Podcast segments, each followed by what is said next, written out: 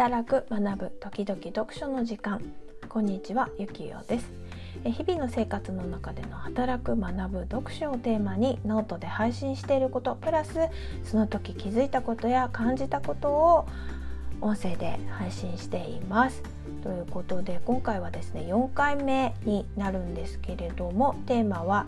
学ぶについてお届けしたいと思います。えー、学ぶっていうとですねなんか子どもの頃の学校の勉強を思い出してしまうということが、まあ、あるかなと思うんですけれども私自身はですね子どもの頃学ぶこと楽しいなって思ったことはまあほんのちょっとはあったんですけれどもどちらかというと苦手な方でした。まあ、そんな学ぶことが苦手な私がですね大人になった今は楽しくてしょうがないなと感じることが増えています。えー、ということでですね、まあ、そんな自分の変化ですねどうして学ぶことが楽しくなったのかなということを振り返ってみました。はい、で楽しいなと感じるようになったのは、まあ、フリーランスになってからなので5年ぐらい前ですね。で私にとっての学びは SNS でのつながりからスタートしています。でもですねやっぱり SNS でつながるって最初はすごく怖かったんですね。まあ、なぜかというとやっぱりリアルでお会いしたことがない人とつながるって想像できなかったからですね。まあ、ただ当時使い始めた時はあのリアルで、まあ、あのイベントとかでお会いした方とつながってでその方とその方の知り合いというか、まあ、コミュニティに入ってそこでの交流で、まあ、つながったっていう感じであの本当に全く知らない人とつながるというわけではなく誰かとを介してつながっているという感じでどんどん広がっていったという状況ですね。なので今オンラインのつながりというかオンライン上で何かをするのが怖いっていう人はやっぱり知らない人とつながるのが怖いなという気持ちが強いんじゃないかなと思います。まあそんな感じだったんですけれども5年経った今はですねリアルでお会いしたことがない人とオンライン上で仕事をしているという感じで、まあ、こういう状況ができたからこそ私はなんとか、まあ、仕事ができたりですね生きていけることができるんだなと振り返っているところです。はい、でまあオンライン上でつながっている人となぜ仕事ができているのかっていうのは学びを楽しめるようになったからなんですよね。もうちょっと詳しく言うと学びの場あのあ面白そうだなとか楽しそうだなと参加した学びの場で出会った人とつながってその人たちと一緒にする仕事をするようになったからという感じなんですね。でえー、大人になってからの学びがじゃあどうして楽しいのかなってもう少し深く考えてみると、まあ、自分が好きなことや興味があることを学べるからそれと誰かからやりなさいと言われたわけでもなく自分からやっているからあとはですね仕事の職種とか住んでいる地域を超えていろんな人とつながることができるからということかなと思います。でまあ学びの場なんでですね自分から言っている方が多いのでテーマや関心があることのその興味の範囲が近い人が多いかなとこれが最大のなんかメリットかなと思ってます。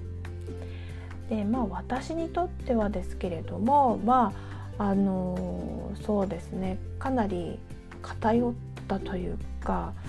まああまり似た考えを持っている人ってなかなか出会えないんですねリアルの場だと。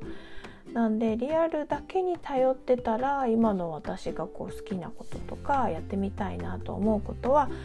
気づけなかったなと感じています。じゃあ私はどうやって学んでいるかというと、まあ、オンラインをフル活用しているという感じなんですね。ビデオ通話だったり SNS だったりあとチャットでのメッセージのやり取りですねこういうことをやっているからこそ今自分がやりたいこととか、まあ、どんな働き方がしたいのかっていうのがはっきりしてきたなと感じています。でこの自分の今の環境でも学べる場、まあ、道具が見つかったことで自分自身が成長できたなと感じるんでですねそのどんな人も自分に合ったその道具とか環境人と出会えばですねいくつになっても成長することができるし変化できるんじゃないかなと感じるんですよね。うん、人それぞれですね合う合わないがあるので例えばもしかしたらオンラインが合わない人もいるだろうしっていう感じですだからどっちかっていうよりもどっちも出会って自分のその状況とか合うものをその時々で調整すればいいんじゃないかなっていうのが個人的な考えですね。で私自身はじゃあリアルとオンラインどっちがいいのかなと考えると断然オンラインです。っていうのがリアルの場ではですねあのかなり緊張してしまってこんなに、えー、話できないんですね。で話していても頭の中が真っ白になって半分も言えないこととかの方が多かったかなと思います。なんでまあ一人になってからあこれ伝え忘れてたとかこんな風に言えばよかったなって思い出すことの方が多すぎてで後でやっぱりメールとかチャットあとは、まあ、あの以前の仕事であったら電話とかお手紙でフォローしたりっていうことを結構やってました。なんでまあオンラインでですね仕事をするようになって本当やりやすくなったんですね。っていうのがあメッセージって送る前に自分で何度も読み返したりするので、えー、分かりやすくとかあの伝えやすくなったなと思ってます。まあ、特に伝え漏れがないっていうことですね。あとはビデオ通話は自分が安心できる場所でやれるので比較的リラックスして話ができるかなという感じです。なんでまあ学びも一緒ですねリアルだとやっぱりおそらく必要以上に緊張してしまっているのでオンラインだとその学んでいることの吸収できる割合が高くなっているなというのも実感しています。うん、ですね。あとはその私はだから結局学んでいる理由って働くに直結してるんですね。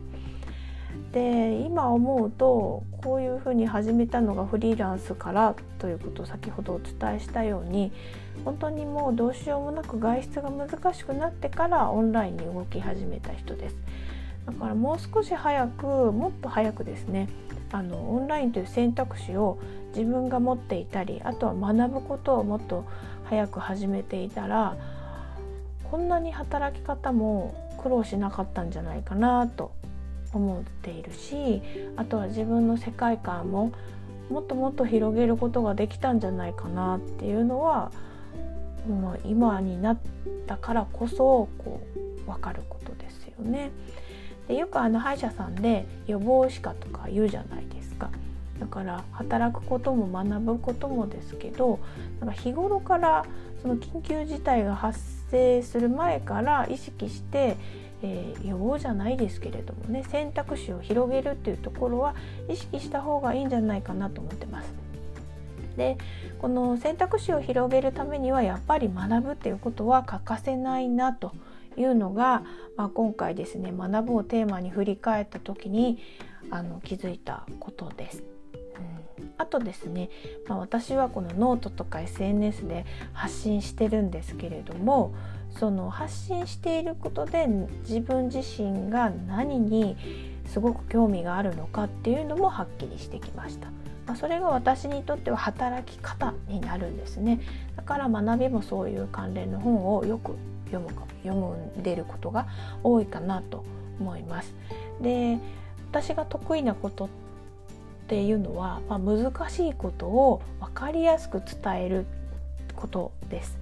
で、まあ、それは元元が公務員だったということもあり専門用語が多いんですねだから意識してずっとやってたこともあるんですけれどもフリーランスになってその例えば IT ツールでわからないことの質問をいただいた時にあの説明したりすると分かりやすいと言っていただくことが多いんですね。だから普段からその昔から意識していたことが今になってもま生きているということなんですけれども、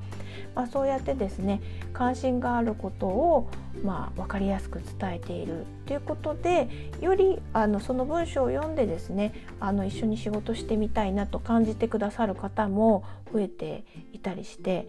そのよりですね自分が求めている働き方に近いお仕事ができているかなと感じています。なので学ぶという一つの出来